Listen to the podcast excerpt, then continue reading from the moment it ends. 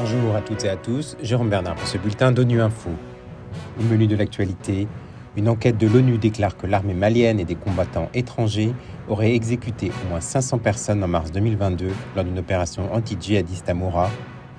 L'Agence des Nations Unies pour les réfugiés indique qu'environ 200 000 personnes ont fui le Soudan pour échapper au combat. Et l'ONU célèbre samedi 13 mai la journée des oiseaux migrateurs en mettant l'accent sur l'importance de l'eau. L'armée malienne et des combattants étrangers auraient exécuté en mars 2022 au moins 500 personnes lors d'une opération anti-djihadiste à Moura, dans le centre du pays. C'est ce qu'a indiqué vendredi le Bureau des droits de l'homme de l'ONU, faisant référence à un rapport d'enquête de sa mission d'établissement des faits. Pour en savoir plus, on écoute Sef Magango, porte-parole du Bureau régional du Haut Commissariat de l'ONU aux droits de l'homme à Nairobi. Un rapport d'enquête de notre bureau a conclu qu'il y a de fortes indications que plus de 500 personnes ont été tuées, la grande majorité d'entre elles sommairement exécutées par des militaires maliens et étrangers au cours d'une opération militaire de cinq jours dans le village de Moura, dans la région de Mopti, au centre du Mali, en mars 2022. Selon le haut-commissaire Volker, il s'agit là de constatations extrêmement inquiétantes. Les exécutions sommaires, les viols et les actes de torture pendant les conflits armés constituent des crimes de guerre et s'apparentent, selon les circonstances, à des crimes contre l'humanité.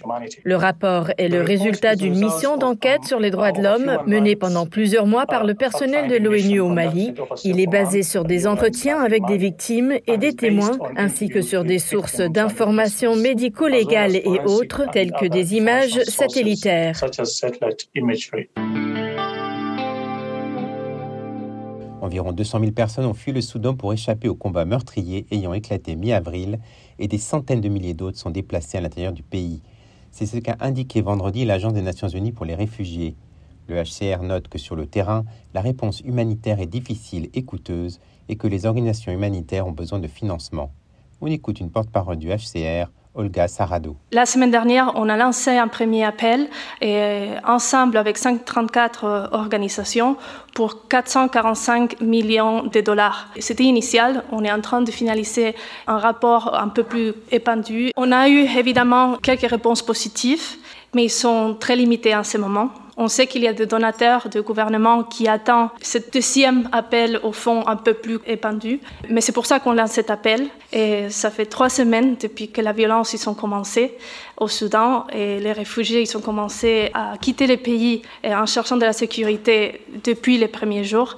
Et comme je disais, ils arrivent dans des zones où déjà il y avait des besoins humanitaires assez hauts et les fonds versés vers les opérations humanitaires c'était pas déjà suffisant. Donc c'est pour ça qu'on lance cet appel. Et la réponse n'a pas été pour le moment assez vite et c'est pour ça qu'on a cet appel pour des fonds urgents. L'eau et son importance pour les oiseaux migrateurs ainsi que les menaces croissantes qui pèsent sur la qualité et la quantité de l'eau sont cette année au cœur de la journée mondiale des oiseaux migrateurs. En effet, l'eau est essentielle pour le maintien de la vie sur notre planète et les oiseaux migrateurs dépendent de l'eau comme habitat, comme lieu de vie. Et là, ces habitats sont menacés, comme l'explique Jacques Trouvillier, secrétaire exécutif de l'accord sur la conservation des oiseaux d'eau migrateurs d'Afrique de Eurasie. La crise actuelle que nous vivons concernant la disponibilité en eau affecte non seulement les humains, mais j'allais dire la majorité des êtres vivants, dont les oiseaux. Beaucoup d'oiseaux sont liés à l'eau comme habitat, comme lieu de vie. Et notamment, bien sûr, ce qu'on appelle les oiseaux d'eau ont besoin de ces zones humides pour vivre. Et malheureusement, avec d'une part le changement climatique, une pression exacerbée sur les ressources en eau dans certaines zones de notre planète, on voit les zones humides se réduire. Et malheureusement, les oiseaux, donc, ont moins d'habitats pour vivre et leur population diminue. Dans le même temps, lorsque ces habitats se réduisent, on a aussi une plus forte concentration d'oiseaux. Et depuis deux ans, on voit apparaître dans beaucoup d'endroits des flambées de grippe aviaire. Donc on voit bien que tout est imbriqué en fait dans la nature, que ce soit la santé, le bon état de conservation des oiseaux, notre santé humaine et notre économie. Voilà, fin de ce bulletin d'ONU Info. Vous pouvez nous retrouver sur Internet, sur nos comptes médias sociaux, Twitter et Facebook. Merci de votre fidélité. À bientôt.